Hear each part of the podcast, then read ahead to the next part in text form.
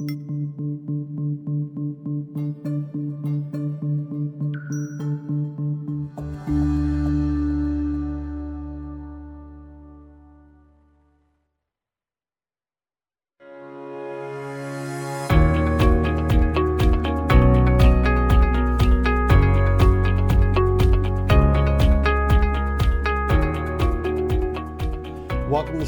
Money. I'm Michael Yorba. Thanks for joining with us. All right, I have Adan Gonzalez with me.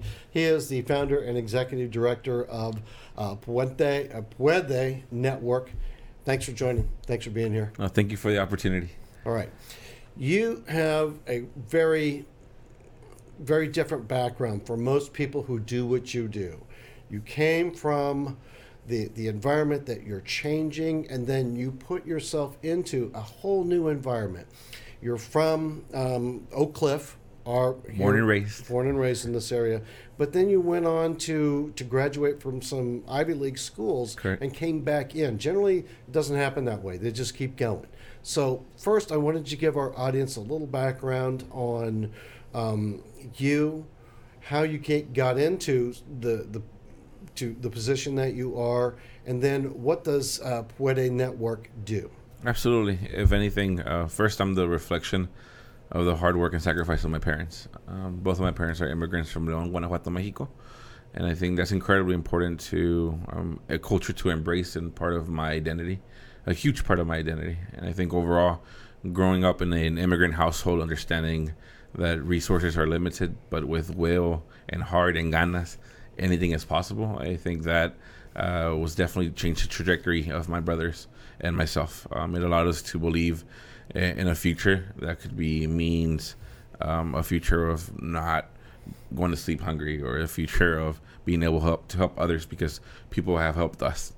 And I think, if anything, it's just being grateful to be able to wake up and at the end of the day, when you don't have much but you have your family around you, um, that makes the biggest difference. And I think overall, part of what we do now, um, I'm the executive director of the Network, which is a youth leadership development program. But the truth is, it's basically mm, the same way my dad raised me with no education. My dad's been a custodian, a janitor all my life. My mom has worked in a warehouse all my life. But both of them raised us to, you know, treat others better than you treat yourself. Um, to the, the the concept and the idea that you know you are a man and a woman for others.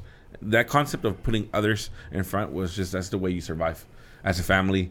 You know, we always had to sacrifice uh, within my own brothers to meet one goal, which was like let's say the family's rent. It meant that everybody knew that we had to put in our few cents. And now, how does that mean? Is that when I was uh, seven years old, um, I started working my first real job.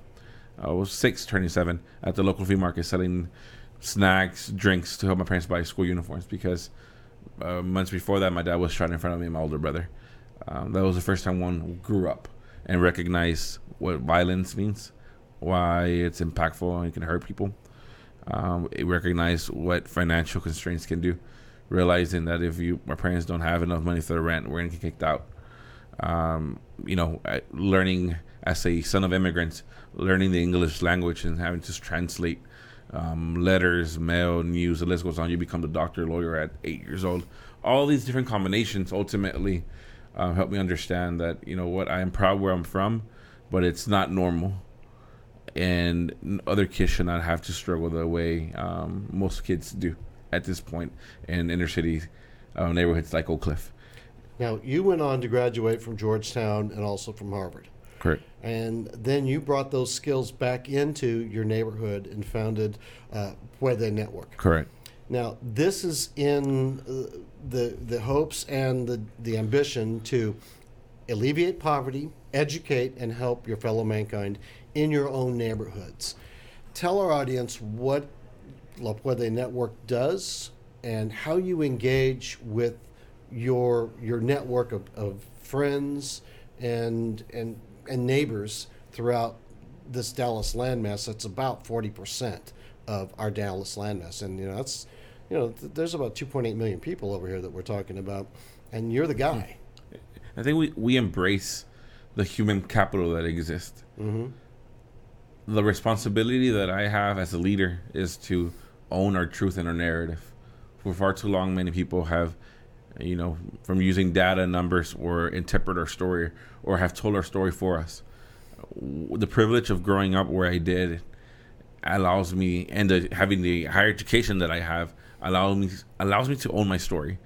And within that story is understanding where, where we meet people where they're at. There's a lot of very intelligent folks with good intentions and good hearts that understand numbers and understand have theories of how to impact our community.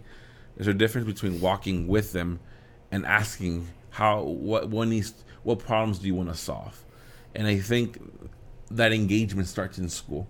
It starts in education. I, you know, grew up in Dallas ISD, very proud, but I'm proud of things that you know, not your typical student should be. Like we're proud of how much our teachers had to hustle to teach us a lesson that didn't go with the standards. How many like you know we didn't have AC or heater systems or the right books, the resources that didn't exist, and so today, you know, the story is the same. Here's what I want to know: What are you doing that's changing the landscape of Southern Dallas? The, the, the audience doesn't know this, and we need to let everybody know that you've come back and you're actually doing things. You're engaged. You said one of the things that's very important. You're engaging with people on their level where you understand what they're talking about, not trying to manage from afar. You're in it, but you're actually doing different things that people so far have not been able to do. Tell our audience what those different things are doing that you are doing. So right now we have over 287 kits that are part of our scholarship program, mm-hmm. and that en- it engages the whole family in a in a program where if you want to play soccer, which is the most popular sport in our community, mm-hmm. and by the way, Dallas does not have public spaces enough public spaces for us to play in. Um, that's an important conversation for me. And then you, you don't too. have permits, and the list goes on. But that's social capital. Mm-hmm. My job has been to disrupt the system and understand. Well, these are the obstacles that are in place for the community now. How can they get closer to those opportunities? So, for example, a parent that wants to get engaged in school, where we're empowering them to understand to learn that teachers have standards, TEKS, and the Texas agency um, provides TEKS for every teacher to be able to teach. So when a teacher tells their kid, "Hey, your kid, um, your son or your daughter is struggling with math," well, what standard in math? Allowing parents to under because our parents care about our education. When people say, "Oh, our parents are not showing up," they don't, they don't feel welcomed. And I think that's number one, allowing families to feel welcome. The way, the way I approach our communities is to let them know that, hey, you have your problems, I have mine. No one's perfect we can work together. Where are you? Let me meet you where you're at. Let, let's be, you know, sometimes very optimistic. You have to. And people, you know, I think at the end of the day, is right now my kids are focusing on four things community service, mm-hmm. um, showing our community that we can serve our own community. Changing that mindset of that American dream is no longer about the house, the golden retriever, the car. It's about serving and empowering one another because it benefits everybody as a whole.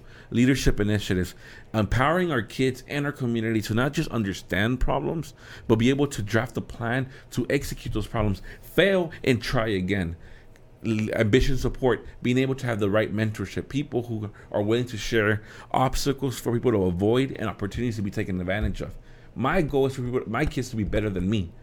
Just like Michael, your goal should be better for me to be better than you. That's the only way our community would actually progress and come together. And lastly, leadership initiatives. The ability to understand that everyone has the opportunity to be a leader, even if it means you're just leading yourself and being able to be own your identity. Because the moment you accept who you are and accept your reality, then you can accept everyone else around you and participate and be civically engaged in your community. One of the things that I noticed when I went to your town hall on Saturday was that everybody in the room was very engaged with you. They weren't off on their cell phones and wondering about what they had to do for the next week or, or trying to they were they were very engaged with you. They, they pretty much hung off of every syllable that you that you spoke. So you're you're obviously reaching everybody at a gut level to get the the the community engagement is it's not just your charisma that made that happen. You actually did something that earned that respect from the community. So I, I wanted to understand better.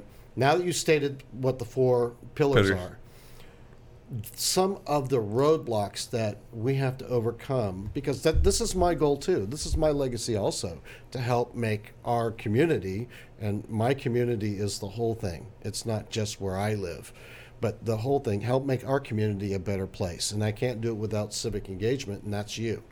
What are some of the pillars or some of the, the obstacles that you think need a better look at and to be readdressed uh, so that we can we can really come together as a group and grow. I think you're doing it right now, Michael. You're, I think you're a white male. Yes, I'm um, American. American white male. Um, unfortunately, if I say I'm American, um, people will say, "And but where you're from?" And that reality, though, is what you're doing right now. Is you're sharing your platform with me, just like I'm gonna welcome you to my backyard, my living room, I think you're leading. This is a leading example that you don't expect anything in return but help others, and I think it's our responsibility as leaders to demonstrate that with our actions. And why that's the reason why the families were so engaged is that I demonstrated with actions that I care not just care about them that it's their kids are my kids that their future is my future. So we need to give them a voice, a, a, a, a voice, and I think it all goes leading, and, and, and it's cliche, but you lead with the heart. Mm-hmm. You do the right thing because it's the right thing to do, even if it's unpopular. You speak the truth. You own the power. You own the narrative, and that's where it's incredibly important to have them solve issues for us to solve issues together. Um, eh, you know, at the end of the day, you have to believe that these the families want the best for their kids.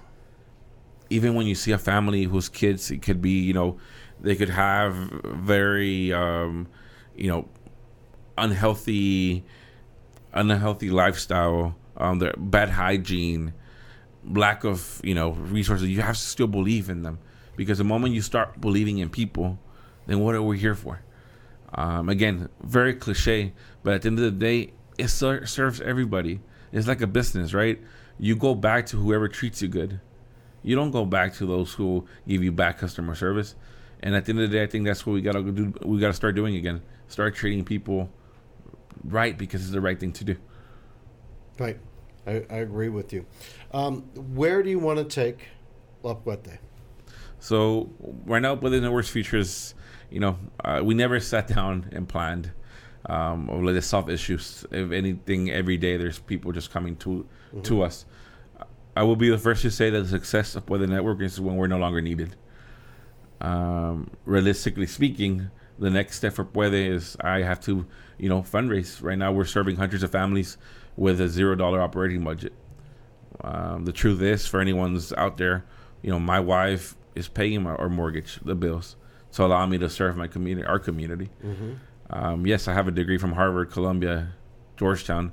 Doesn't mean anything if we're not using those degrees to empower people. And I think at the end of the day, uh, with Puede Network right now, I have to focus on fundraising so I could create more opportunities for my kids because I take my kids to every I take them to museums. Like for example in February there's a philanthropist that just called me yesterday uh, Jorge Baldor which I give him a shout out. He wants he wants to invite over 50 of my kids to the Meyerson Symphonisium.